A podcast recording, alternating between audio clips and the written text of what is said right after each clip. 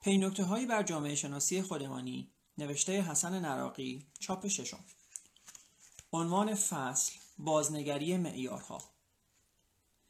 لوئیس بونوئل فیلمساز اسپانیایی تبار اسیانگر و سنت چکن سالهای میانی قرن گذشته در کتاب خاطراتش با نام با آخرین نفسهایم می نویسد در دوران سورالیسم ما عادت داشتیم که میان خوب و بد درست و غلط و یا زشت و زیبا کاملا خطکشی کنیم. کتابهایی که باید میخواندیم و کتابهایی که نباید میخواندیم. کارهایی که باید می‌کردیم و کارهایی که نباید می‌کردیم. ولی حالا در این فصل از عمر که می‌خواهم از سلیقه ها و دلخوشی ها و بیزاری های شخصی خود حرف بزنم و تنها از میل و علاقه و ذوق خودم پیروی کنم به تمامی این بازی های قدیمی فقط فکر می‌کنم. و سعادتمند کسانی که در هر مقطعی از طول زندگانی خود برای فکر کردن به افکار دیروزشان که امروزه آن را بازی قدیمی مینامند فرصتی پیدا می‌کنند. از بازنگری معیارها می‌خواهم بگویم. از معیار که وسیله است برای سنجش برای ایارزنی عملکردهایمان و نه ارزش که آن مقوله را جای دیگری است.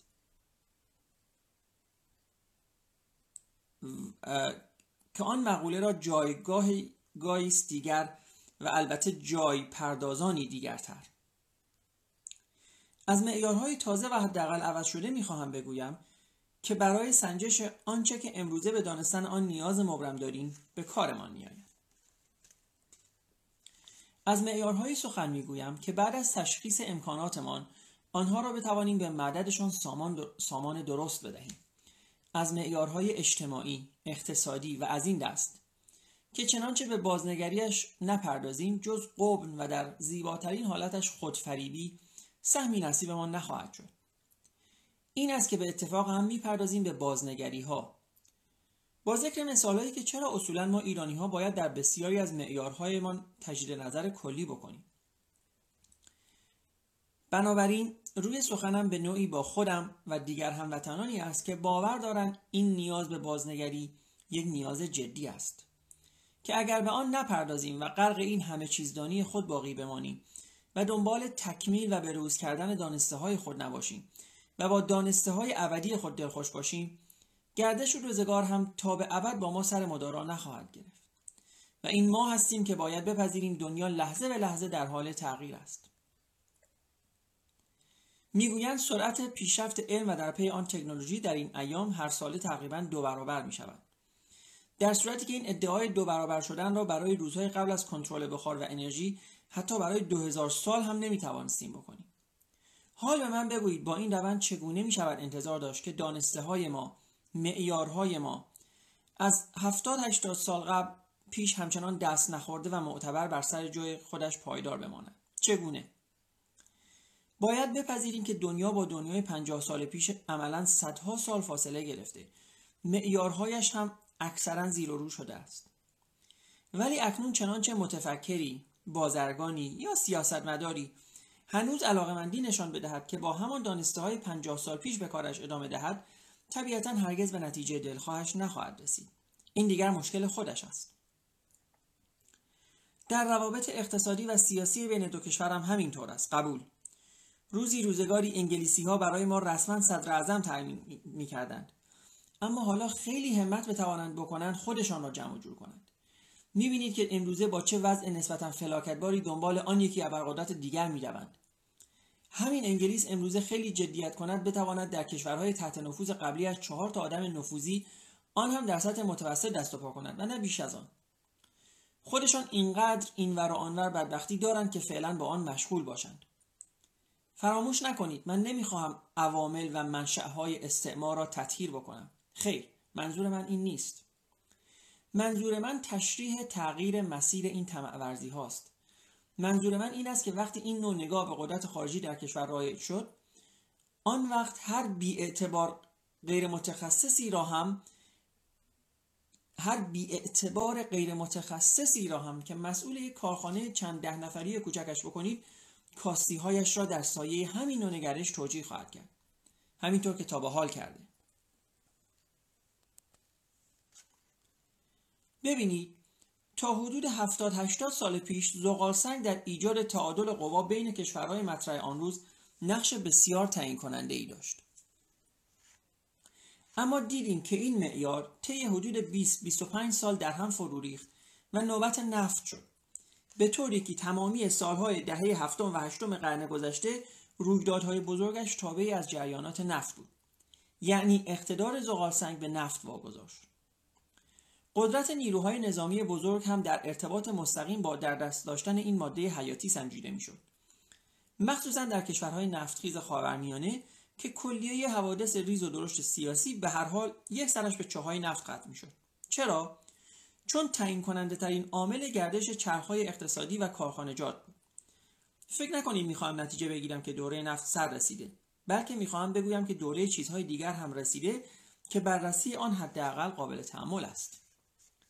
اما اینجا هنوز که هنوز است اکثر بزرگانمان سیاستمدارانمان اندیشمندانمان اهم از شاغل و قبلا شاغل تمامی حواسشان را روی همین نفت تنها متمرکز کردند و آن را محور قرار می‌دهند. سوال شاید نسبتا عجیبی دارم. اصلا چرا ما هنوز گمان می‌کنیم که همه دنیا دور هم جمع شدهاند تا این پول نفت ما را از چنگمان درآورند؟ برای چندمین بار مجبورم تکرار کنم ادعا نمی کنم که دیگر مورد طمع نیستیم. چرا هستیم؟ شدیدترم هستیم. اما بدانید که نوعش فرق کرده است. این را باید حواسمان جمع باشد که نکند تا توجهمان پی نفت است مغزهایمان را ببرند ورزشکارانمان را ببرند. آب شور دریای خزرمان را ببرند که می‌برند. توجه کنید که در دنیای امروز اگر همین نخبه ها را در فضایی مناسب پرورش دهند اقتصادی صرف هم که فکر کنید هر کدامشان به اندازه یک چای نفت قیمت دارند و بازدهی. تازه به غیر از این بردن ها از همان نفتمان هم برای شرکت های کوچک کره و فرانسوی جای لفت و لیسی باقی میماند. لطفا حواستان را جمع کنید. می‌خواهم یک حساب ساده سرانگشتی برای درآمد نفت این کشور که در حال حاضر قسمت اعظم درآمد ما را هم تشکیل می‌دهد بکنم. چون آمار و ارقام دقیق را ندارم. گویی که کمتر کس دیگری هم دارد. در بهترین حالت معدل فروش نفت ایران در چند سال گذشته سالانه حدود 17 تا 20 میلیارد دلار بوده. از این مبلغ به هر حال درصد قابل توجه آن باید صرف استخراج، حمل، کمیسیون فروش و و و و خود تشکیلات پرهزینه وزارت نفت بشود. به طور تقریب سالیانه حدود 12 میلیارد دلار هم صرف خرید ذرت، گندم، تسلیحات و برنج و روغن و شکر و علوفه می کنید. تمامی جناهای اجتماعی و سیاسی کشور هم از چپ و راست آن به وجود آقازاده هایی می کنند که به هر حال انتظاراتی دارند و یا بنا به اصطلاح امروزی راندخاری می کنند. بالاخره از همین درآمد هم برای جاده و پل و صد و راهن و شبکه برق و غیره چه به صورت احداث و چه به صورت نگهداری هزینه ارزی می کنند. خب آدم همه چیز دان. مگر چقدر باقی میماند که تمامی کشورهای استعمارگر دور هم جمع شوند تا از این نمد کلاهی ببرند؟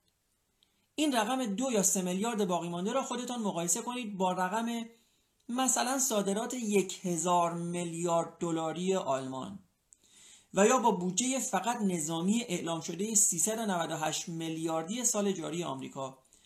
و یا در حد شرکت های خصوصی با فروش سالیانه چهل و چند میلیاردی فروشگاه های مکدونالد.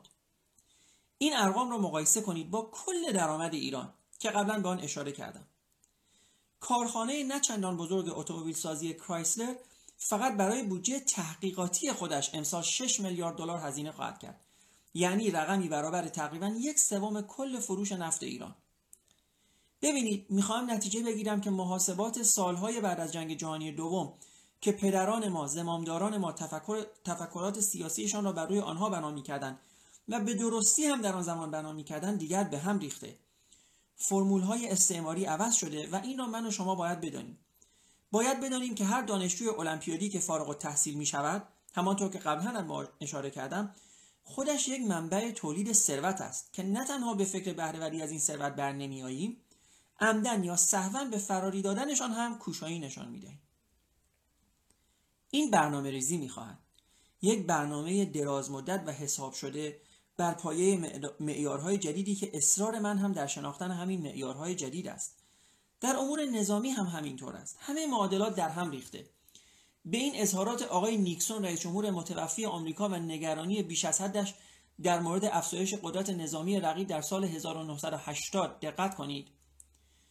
قیاس بودجه های نظامی دو کشور به روشنی افزایش قدرت نظامی شوروی را نسبت به آمریکا نشان می‌دهد. CIA مخارج دفاعی ما را در دهه گذشته 11 تا 12 درصد تولید ناخالص ملی برآورد کرده. اما این رقم در شوروی به 15 درصد می‌رسد که قرار است تا دهه 1980 آن را به 18 درصد تولید ناخالص خود برساند. ولی شاید خود همین آقای نیکسون هم علیرغم این نگرانیش باور نمی‌کرد و یا شاید خودش را به باور نکردن زده بود که فقط چند سال بعد با افتتاح اولین فروشگاه زنجیره‌ای معروف مکدونالد در پشت میدان سرخ مسکو و تشکیل یک صف پنج کیلومتری از ساندویچ خواهان مسکویی در مقابل آن اتحاد جماهیر شوروی اتحاد جماهیر شوروی سوسیالیستی به این پرابهتی به یک باره و مثل یک بادکنک از باد توهی شده زمینگیر شود. می‌بینید که دیگر لشکرکشی های آنچنانی هم کهنه شده. جنگ جنگ ابزارهای الکترونیکی است. جنگ اقتصاد است و علم و اطلاعات. و بالاتر از همه جنگ مغز هاست. امروزه همین فروشگاه های زنجیری که از آن یاد کردیم و یا امثال آنها در, در طول فقط یک ماه آنچنان درآمدی را برای صاحبان سهامش تولید می کند که یک ده آن را هم نادرشاه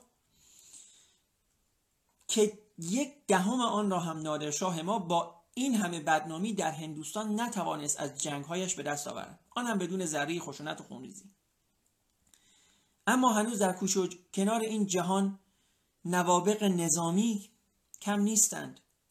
کسانی که علاقمندن ارتش های چند صد هزار نفری داشته باشند که بی سبب و با سبب جلوی پایشان رژه بروند. قافل از اینکه در دنیای امروز ای بسا که یک چشم الکترونیکی یک ابزار ماهواره‌ای کار دهها لشکر را می کند یک تفنگ لیزری را بدهید دست یک بچه سی کیلویی می تواند لشکری از پهلوانان قدیم مجهز به گرز و نیزه را آنچنان از روی زمین محو کند که آن سرش ناپیدا. بنابراین قدرت نظام ها دیگر نه با تعداد نفوسشان سنجیده می شود و نه با عده لشکریانشان. تعیین کننده عامل علم است دانش است دانایی است. در جنگ جهانی دوم نازی آلمان نازی های آلمان سنت پترزبورگ را برای 900 روز متوالی در محاصره خود قرار دادند. یک سوم جمعیت شهر کشته شدند و بقیه در وضعی به مراتب فجیعتر از مرگ. حماسه ای را آفریدند که در تاریخ ماندگار شد. خود محاصره کنندگان هم وضع بهتری نداشتند. شکم اسبهایی را که از بیغذایی در شرف مرگ بودند پاره می‌کردند تا از گرمای تن حیوان بخت برگشته از یخزدگی خود جلوگیری کنند. اما امروزه ببینید همین مردم مقاوم به کمک مکدونالد، کوکاکولا و آی بی ام با چه دست و دلبازی شهر را به روی غریبه ها گشودند و همین جور باران روبل روسی است که با لذت نصارشان می کنند. ملاحظه میفرمایید که چگونه و به چه طرزی باور نکردنی معیارها در هم ریخته بنابراین این ما هستیم که باید در مبارزه برای زنده ماندن آن هم سرفراز زنده ماندن با تمام قوا تلاش کنیم که طرحها و اعمال و تصمیمهای خودمان را بر پایه اطلاعات فرسوده دایجان ناپلئونی از کار افتاده و کهنه قرار ندهیم.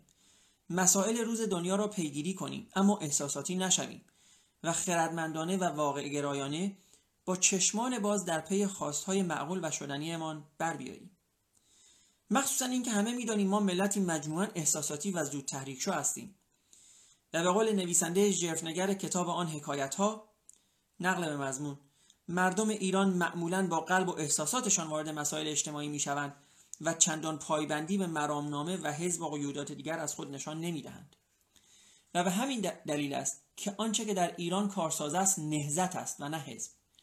و این نهزت ها بوده که همیشه در این کشور تأثیر گذار بوده و تاریخ ساز واقعا چرا چنین است؟ برای اینکه نهزت معمولا و در اغلب مقاطع زمانی برای گفتن نه به یک پدیده مثل سازمان جریان و حتی نظام موجود شکل می‌گیرد. و, و اکثریت افراد را در نهادهای اجتماعی خودجوش ولی کم عمق و به, و به ناگهان شکل گرفته در حول یک خواست ول و منفی گرد میآورد. اما برای گفتن آری جمعی به تجمیع و تطابق سلیقه های مختلف نیاز بیشتری است. اما برای گفتن آری جمعی به تجمیع و تطابق سلیقه های مختلف نیاز بیشتری است که به علت تضادهای شدید طبقاتی، فرهنگی و رسوم اجتماعی متفاوتی که به هر حال وجود دارد معمولا برآوردن آن به راحتی امکان پذیر نیست. مواردش را هم در تاریخ مخصوصا صد ساله اخیرمان کم سراغ نداریم. در نهزت مشروطه بیش از آن که بتوانیم از دستاورد مشروطه بهره برداری کنیم موفقیت ما را در شکست استبداد جشن گرفتیم و از آن نهزت ملی کردن صنعت نفت که گویا هدف عمده همان را جنگیدن با انگلیسی ها بود تا بهره برداری از خود نفت. و دیدیم و یا خواندیم که چگونه اسفبار عمل کردی از خود به یادگار گذاشتیم. مثال ها فراوان است. در همین انقلاب اسلامی خودمان دیدیم و اکثرا به یاد داریم که در قسمت در افتادن با رژیم گذشته چه اتفاق بزرگی بود و پس از آن چه به جان هم افتادنی. بگذاریم. بحث اصلی بازنگری معیارها بود که به اینجاها کشید. متداول بود و هنوز هم کماکان ادامه دارد که کشورهای فرادست برنامه میریزند. نقشه ها می‌کشند تا کشورهای فرودست و ضعیف را به جان هم بیاندازند تا بلکه بتوانند با فروش تجهیزات نظامی به لفت و لیسی برسند. ولی ببینید الان دارد به تدریج روش ها عوض می شود یعنی واقعا عوض شده. در داکار پایتخت سنگال پارسال خودم شاهد بودم. از میان خیلی انبوه سیاه پوستانی که میکروب و مرض و گرسنگی از وجنات اکثریتشان میبارید از هر ده نفر رهگذر تعداد قابل ملاحظهشان موبایل هایشان را دم گوششان گرفته بودند و به حز گوشی مشغول بودند. خب معلوم است وقتی که می شود به کمک تکنولوژی با یک دو دلار از پلاستیک یک موبایل سبک جسه ساخت و به این سیاه بخت, بخت برگشته به صد برابر قیمت فروخت دیگر چه دلیل دارد که کامیون و تانک بسازد؟ آن هم با آن عظمت و مشکل جابجاییاش. ضمن اینکه فعلا اگر بتواند از فروش همان سنگین, جس... سنگین جسته هم قفلت نمی کند. در صنعت هم همینطور. دنیای صنعت الان سالهاست که به این نتیجه رسیده که به جای متمرکز کردن یک کارخانه عظیم صنعتی در یک جا آنها را به صورت کارخانه های کوچکتر و حتی کارگاه هایی با قابلیت جایگیری در خانه یک کارگر درآورد تا بعدا با جمعآوری محصولات این کارگاه های کوچک آنها را به اصطلاح زیر یک سقف منتاج کنند. ببینید فقط از طریق کم کردن ساعت کار کارگران ایاب و ذهاب پرداخت های اجباری تجمع ها چه صرف جویی ها که نمی کند و چه بازارهای تازه ای را که در اختیار نمی گیرد. حالا به کشورهای در حال توسعه نگاه کنید هر روز در روزنامه هایشان بشارتی است بر افتتاح یا کلنگزنی بزرگترین کارخانه فولاد بزرگترین چرمسازی بزرگترین و بزرگترین و صد البته همه با قابلیت بالای آلودگی محیط زیست و همه غیر اقتصادی با کلی مسائل اجتماعی و کارگری و پیامدهای آن. ملاحظه میفرمایید که مثالها یکی دوتا نیست. با کمی تحمل خودتان هم به تعدادی دیگر از این معیارهای تغییر فرم داره پی خواهید برد. با این تفاوت که بندهای رابطه قوی و گذشته در قوی و ضعیف در گذشته آنچنان مرئی بود که گاه می توانست در گوشه و کنار دنیا دردسرهایی را هم بیافرینند اما امروزه حتی دیدن این بندها هم کار ساده ای نیست. و رو در روی با آنها دقت و آگاهی بسیار بیشتری را طلب می کند و اشاره خازانه من هم به همین رشته های نادیدنی نازیباست پایان این فصل از کتاب جامعه شناسی پی نکته هایی بر جامعه شناسی خودمانی نوشته آقای حسن نروی خب دوستان در مورد بازنگری ما و لزوم بازنگری ما ایرانی ها در معیارهامون صحبت کرده. که باز هم من به طور کلی با نویسنده موافق هستم.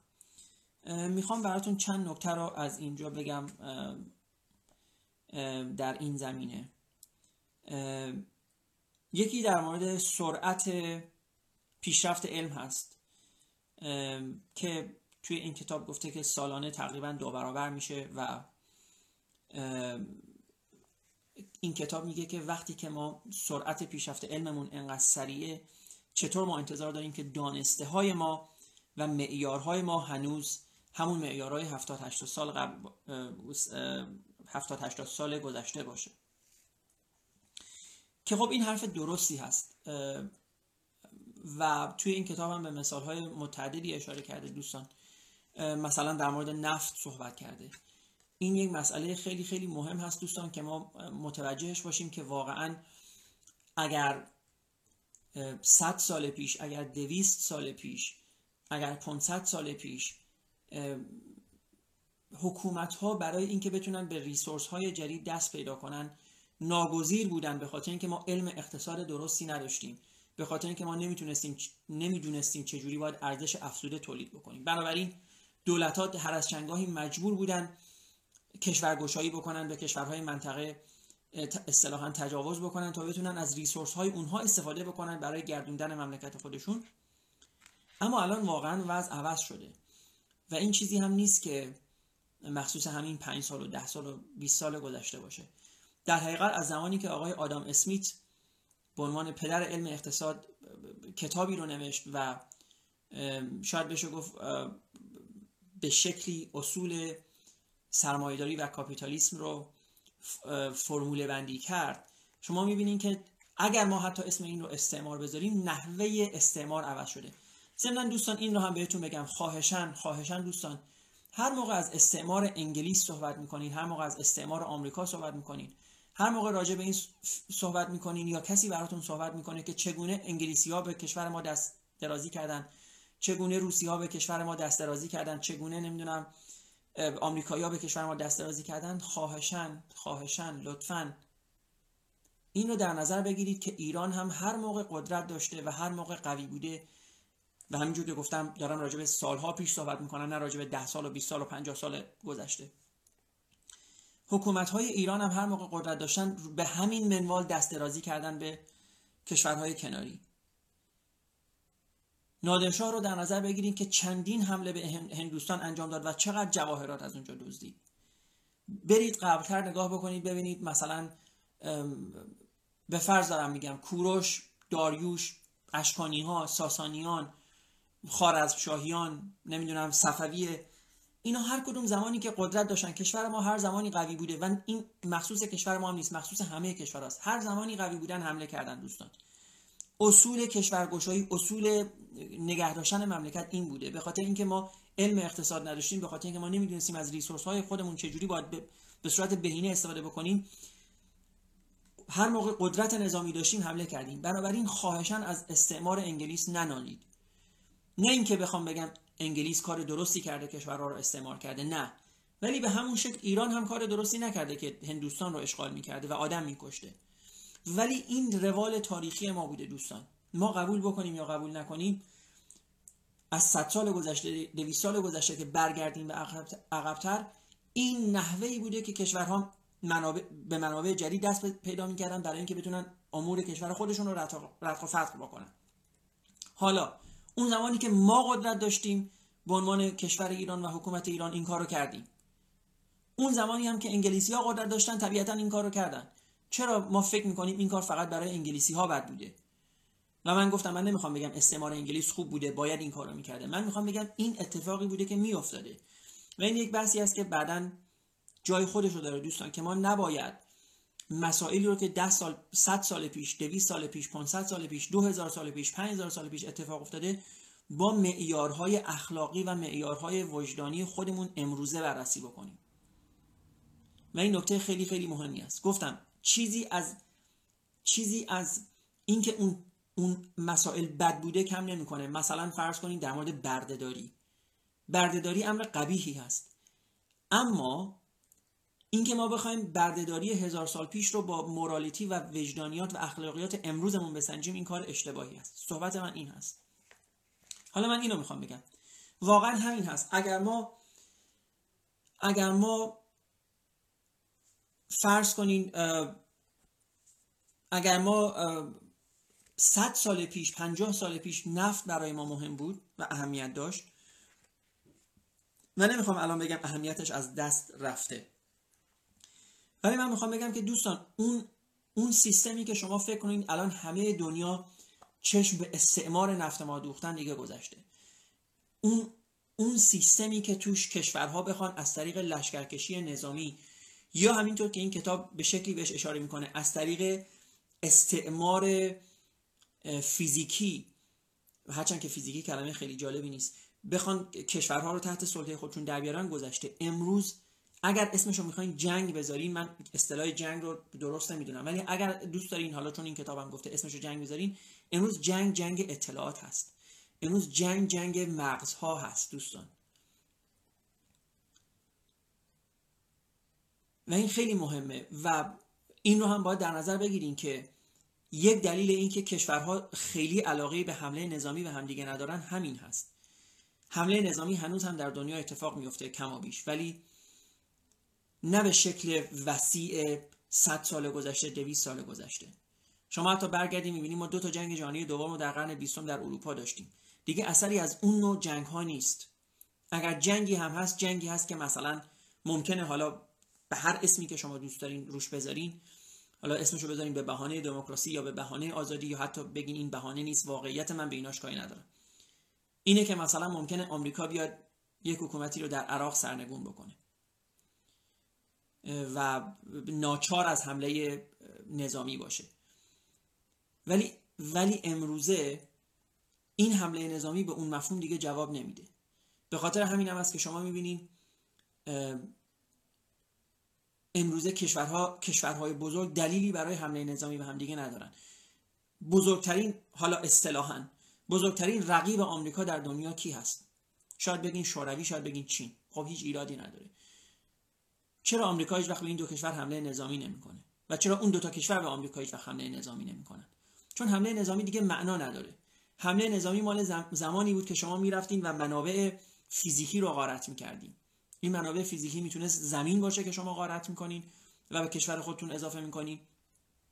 یا می‌تونست هر نوع هر نوع قنیمت فیزیکی دیگه باشه. حالا هرچی مثلا فرض کنین طلا. مثلا فرض کنین نقره. اما واقعا امروز طلا نقره جواب نمیده.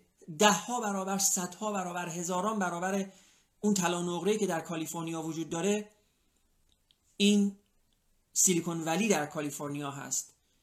که داره ثروت تولید می‌کنه.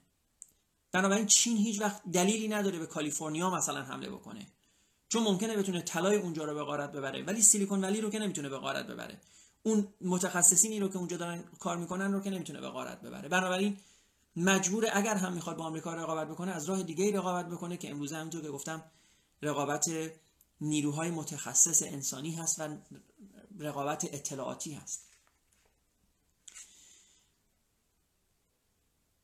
در حالی که ما هنوز توی ذهنیتمون این هست که مثلا آمریکا یا انگلیس یا هر کشور دیگه می‌خواد به منابع ما دست درازی بکنه. و این کتاب هم خیلی خوب اشاره کرده. واقعا کدوم منابع دوستان؟ حالا برای آمریکا مجموعه متخصصینی از ایران و البته کشورهای دیگه فرقی نمی‌کنه که میرن توی گوگل و توی فیسبوک و توی آمازون و توی ایبی و توی ناسا و حتی توی پنتاگون و توی شرکت های هواپیمایی و توی شرکت های زیرساخت و توی شرکت های برق و آب آمریکا کار می‌کنن و براشون انواع و اقسام اختراعات و صرف جویه ارزی رو اصطلاح انجام میدن خیلی خیلی مهمتر هست تا اینکه فلان کوه در کرمان مثلا طلا داشته باشه. یک نکته دیگه هم که توی این کتاب اشاره کرده اینه که گفته یک روزی انگلیسی ها برای ما صدر اعظم تعیین می‌کردن ولی حالا خیلی همت بکنن می‌تونن خودشون جمع جور بکنن. این هم دوستان خواهشم بهش دقت بکنید. چون ما این رو زیاد توی فضای سیاسی ایران میشنویم که میگن مثلا این کار انگلیسی هاست این کار آمریکایی هاست. آمریکایی ها نمی‌دونم می‌خوان این کار بکنن انگلیسی ها می‌خوان اون کار بکنن. دوستان عزیز من اینطوری واقعا بهتون میگم که مثلا در همین کشور انگلیس اینها واقعا به اندازه کافی برای خودشون دردسر دارن که دیگه نخوان از طریق از طرق نامرئی اعمال نفوذ بکنن یا اعمال قدرت بکنن مثلا در یک حکومت بیخاصیت و بیلیاقتی مثل حکومت ایران. انگلیس از سال 2016 در حقیقت درگیر برگزیت هست و چهار ساله که هنوز داره توی سر خودش می‌زنه تا برگزیت رو رفع و رجوع بکنه. بعد شما فکر می‌کنین واقعا حکومت انگلیسی که چهار سال به شکلی با, با اتحادیه اروپا در حال جنگ هست به عبارتی حالا. و در کشمکش سیاسی هست سر برگزیت. این واقعا الان حوصله داره که مثلا بیاد توی ایران فلان وزیر رو تعیین بکنه یا نمی‌دونم فلان نیرو رو سر کار بذاره. خواهشان این مقداری به این مسائل بیشتر فکر کنین. این تفکر دایجان ناپلئونی به قول کتاب که هر اتفاقی میفته میگن حتما این زیر سر انگلیسی ها بود حتما این زیر سر آمریکایی بود. و چیزهای خندهداری از این قبیل که حتی میگن نمی‌دونم ملکه انگلیس. دوستان قبول دوست دارید قبول بکنید دوست دارید قبول نکنید. ولی ملکه انگلیس در خود انگلیس هم قدرت سیاسی نداره دوستان. این رو متوجه بشین خواهشان اگر می‌خواین در مورد کشورهای دیگه اظهار نظر بکنین اگر می‌خواین چهار تا آدمی که حداقل دانش مثلا فرض کنین سیاسی دارن چهار تا آدمی که متخصص علم هستن چه جلوی رویتون چه پشت سر شما به شما نخندن و عقاید شما رو اصطلاحا بی ارزش نشمارن حداقل برین دانش کسب بکنین و ببینین که ملکه انگلیس حتی در انگلیس نمی‌تونه روی یک فرض کنین روی یک موضوعی که در پارلمان داره بررسی میشه نظر بده. ملکه انگلیس چهار سال حتی راجع به برگزیت نمی‌تونه صحبت بکنه دوستان. شما تصور بکنید برگزیت به عنوان یک مسئله که با جون و زندگی اصطلاحا 80 میلیون بریتانیایی سر کار داره ملکه انگلیس حتی نمی‌تونست راجع به برگزیت بگه من طرفدار هستم یا مخالف. برگزیت رو به شکل الف پیش ببرین یا به شکل ب. اون وقت شما فکر می‌کنین ملکه که در کشور خودش قدرتش تماما تشریفاتی هست و صرفا یک مقام یک مقام تشریفاتی هست و هیچ قدرت سیاسی نداره. این می‌خواد بیاد برای ایران تعیین و تکلیف بکنه. دوستان آیا شما واقعا فکر می‌کنید که ملکه انگلیس در رأس یک کمیته 300 هست که تمام دنیا رو اداره می‌کنن؟ خب این این تفکرات دوستان واقعا خندهدار هست. این تفکرات واقعا مسخره هست. و ممکنه تو ایران این, این, این نوع تفکرات طرفدار داشته باشه. ولی چون مفتنی بر حقیقت نیست نه, نه گری رو از کاری باز می‌کنه اگه گری رو اضافه نکنه. و همین که همه دنیا به شما میخندن. وقتی شما میگین که ملکه انگلیس نمی‌دونم قدرت فلان و بهمان داره در حالی که خود انگلیسی ها می‌دونن و همه دنیا هم که سیاست خونده باشه می‌دونه که ملکه انگلیس به عنوان یک مقام تشریفاتی حتی در مهمترین مسائل داخلی کشور خودش حق اظهار نظر نداره چون توی دهنش خواهند زد اون وقت خنده داره که این دوستان بیان مثلا بگن که آره ملکه انگلیس یا حکومت انگلیس برای ایران تعیین و تکلیف می‌کنه. کشورهای دیگه هم همینطور هستن. کشورهای دیگه مثل آمریکا مثل نمی‌دونم سوئد مثل آلمان این کشورها خودشون به اندازه کافی دوستان دردسر دارن که دیگه نخوان در امور داخلی کشورهای دیگه به اون شکلی که شما تصور می‌کنین دخالت بکنن. در صورت این هم یک مطلب دیگه هست که اینجا گفته. در مورد نفت صحبت کردیم دوستان. بله نفت به هر حال هنوز یک ماده مهم هست در دنیا.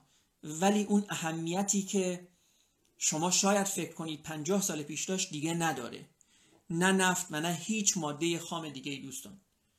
اگر شما واقعا می‌خواین بدونین که دنیا به چه سمتی داره پیش میره حداقل بگم projection پنجاه سال آینده. من یا سی سال آینده. چون ممکنه چون به پیشرفت تکنولوژی انقدر زیاد هست که ممکنه کلا پارادایم ما در سی سال چه سال پنجاه سال آینده مجدد عوض بشه. اما اگر شما می‌خواین بدونین که مسیر دنیا به چه سمتی است و امروز چه چیزی توی دنیا از طلا اهمیتش بیشتره اون فقط و فقط اطلاعات هست دوستان. فقط و فقط data هست. data یی هست که دست شرکت هایی هست مثل فیسبوک مثل دست شرکت هایی هست مثل آمازون دست شرکت هایی هست مثل گوگل مخصوصا. و طبیعتا این شرکت ها ممکنه و حق هم دارن به هر حال که این data رو یک زمانی با, با حکومت های خودشون هم به اشتراک بذارن. نباید خیلی تعجب کرد اگر این کارو بکنن. ولی اگر شما کسی دورورتون هست که سنش پنجاه هست شست هست هفتاد هست هشتاد هست یا اگر به عبارتی بهتر بگم یا اگر خودتون یک کسی هستید که به هر حال یا سیاست می‌خونید یا به سیاست علاقه دارید و مسائل سیاسی رو دنبال می‌کنید. دوستان واقعا هیچ کسی یعنی اینطوری بگم اگر شما برید به یک نفر بگید که آیا ممکنه یک زمانی یک فرد کاملا غیر سیاسی بخواد بیاد مثلا در کنگره آمریکا صحبت بکنه راجع به انتخابات؟ و اون رو اصطلاحا دادگاهی بکنن توی کنگره آمریکا. مثلا فرض کنید 50 سال پیش 60 سال پیش رئیس فورد به عنوان بزرگترین کارخانه ماشین سازی دنیا. ممکنه آقای فورد خیلی لابی های قوی داشت در مجلس آمریکا در کنگره آمریکا که بعید هم نیست. اما هیچ وقت اینجوری نبوده که آقای فورد مجبور باشه برای پاسخگویی به سوالات کنگره در مورد مثلا فرض کنید یک مسئله به اهمیت انتخابات آمریکا بره احضار بشه. ولی شما در سال 2016 دیدید که آقای مارک زوکربرگ به عنوان رئیس یک شرکت و یک کمپانی خصوصی به اسم فیسبوک مجبور شد در برابر کنگره حاضر بشه و یعنی احضار شد به عبارتی. و مجبور بود جواب پس بده که فیسبوک چه تأثیری احتمالا روی انتخابات آمریکا داشته. دوستان این قدرت دیتا هست این قدرت اطلاعات هست. امروزه اگر شما واقعا می‌خواین بدونین چه چیزی مهم هست و چه چیزی اهمیت داره این دیتا هست که اهمیت داره. من نمیگم نفت اهمیت نداره نمیگم طلا اهمیت نداره نمیگم اورانیوم اهمیت نداره. اما اینا همه ماده خام هستن. و دنیا دیگه به این ماده مواد خام به عنوان به عنوان فرض کنین یک کالای اساسی و یک کالای ضروری و یک کالای حیاتی نگاه نمی‌کنه. اینها صرفا یک کالا هستن. اون چیزی که امروز اهمیت داره data هست data هست و باز هم data هست. و من برداشت من اینه که ممکنه تا 20 سال 30 سال آینده کماکان ما بر همین مبنا جلو بریم. یعنی تا 20 سال آینده projection هنوز هم این باشه که data اهمیت بسیار حیاتی داره در اصطلاحا در ساختار سیاسی و اقتصادی و نظامی و برال اجتماعی کشورها. در مورد فرار مقصا صحبت کرده. من دوستان راجع این قبلا صحبت کردم. خیلی نمی‌خوام صحبت کنم. ولی واقعا همینجور که به شما گفتم هر نیروی متخصصی که از ایران میره به یک کشور خارجی که در اونجا زندگی بکنه به خاطر اینکه به لحاظ اجتماعی به لحاظ سیاسی یا غیره زندگی خوش رو در ایران مفید فایده نمی‌دونه. واقعا به اندازه یک چای نفت و من حتی می‌تونم به جرئت بگم خیلی بیشتر از یک چای نفت ارزش داره دوستان. خیلی خیلی بیشتر از یک چای نفت. و متاسفانه اون چیزی که حتی مهمتر هست از همه اتفاقاتی که توی ایران الان داره میفته از همه دزدی‌ها و اختلاسایی که داره میشه مهمتر از همه اینها هرچند که اونها هم بسیار با اهمیت هستن واقعا همین فرار مغز هست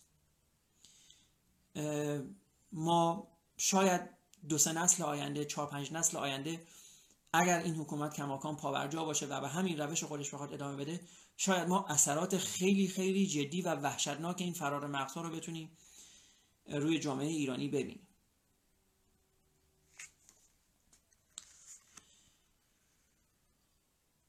در مورد صف چند کیلومتری مکدونالد در روسیه صحبت کرد. دوستان واقعا همین هست.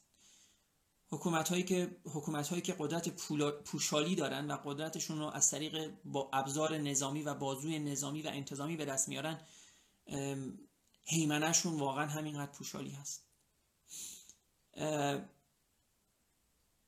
من به خاطر علاقه که دارم به یکی از گروه های راک هارد راک آمریکایی به اسم گروه اسکورپیونز طبیعتا کنسرت های اینا رو دنبال می‌کنم. اولین گروه آمریکایی بودن اولین گروه هارد راک آمریکایی بودن که اجازه پیدا کردن در زمان شوروی سابق در زمانی که گورباچف رهبر روسیه بود اینا اولین گروهی بودن که فرصت پیدا کردن برن در روسیه و کنسرت اجرا بکنن.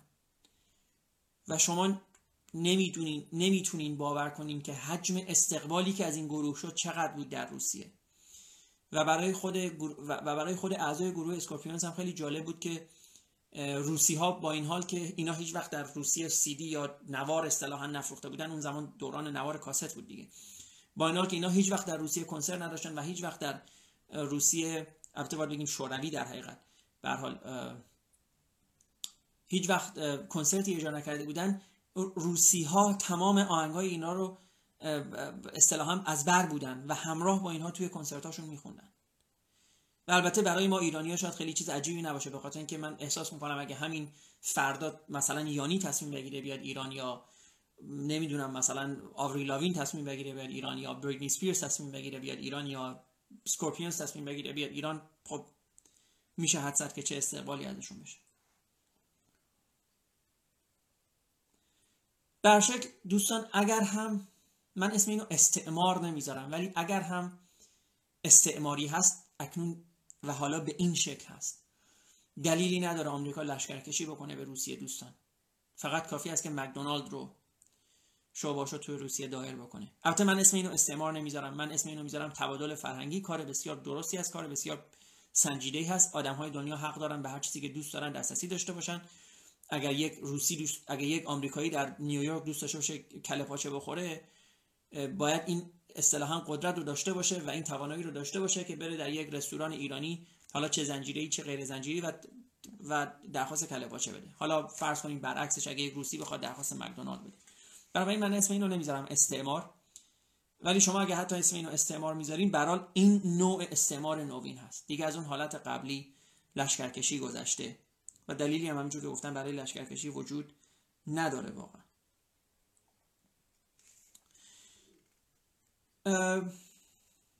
دیگه توی این کتاب همچنین گفته که توی ایران حزب کارساز نیست و نهزت کارسازه به خاطر اینکه نهزت شاید بیشتر بر مبنای احساسات هست تا حزب. حزب یک کار یک روال منطقی و اداری داره و نهزت یک حس اصطلاحا یک حالت احساسی داره. من اینو قبول دارم دوستان کماکان. ما همونجور که گفتم احساساتمون طبیعتا خیلی بیشتر توی این زمینه ها فعال هست. در مورد موبایل صحبت کرده و موبایل فروشی در مثلا فرض کنید در داکار پایتخت سنگال حرفش درست هست. نهایتا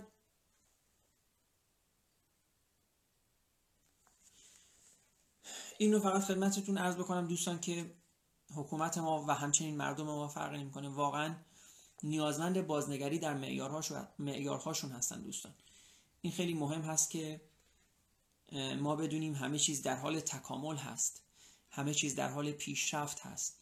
و بنابراین وقتی ما راجع به بازنگری معیارها صحبت می‌کنیم واقعا همینه. معیارها هم دارن دوستان عوض میشن. مفهوم خانواده داره عوض میشه دوستان. مفهوم فرض کنید قدرت نظامی داره عوض میشه دوستان. مفهوم قدرت اقتصادی داره عوض میشه دوستان. مفهوم فرض کنید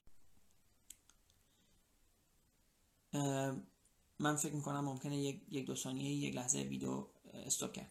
یا صدای من. در هر صورت دوستان ممنونم از اینکه گوش کردین.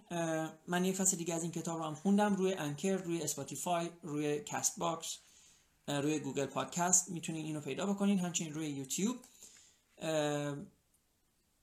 تا فردا که یک فصل دیگه از این کتاب رو براتون بخونم امیدوارم که حال همگیتون خوب باشه و شب خیلی خوبی داشته باشین. خدا نگهدار.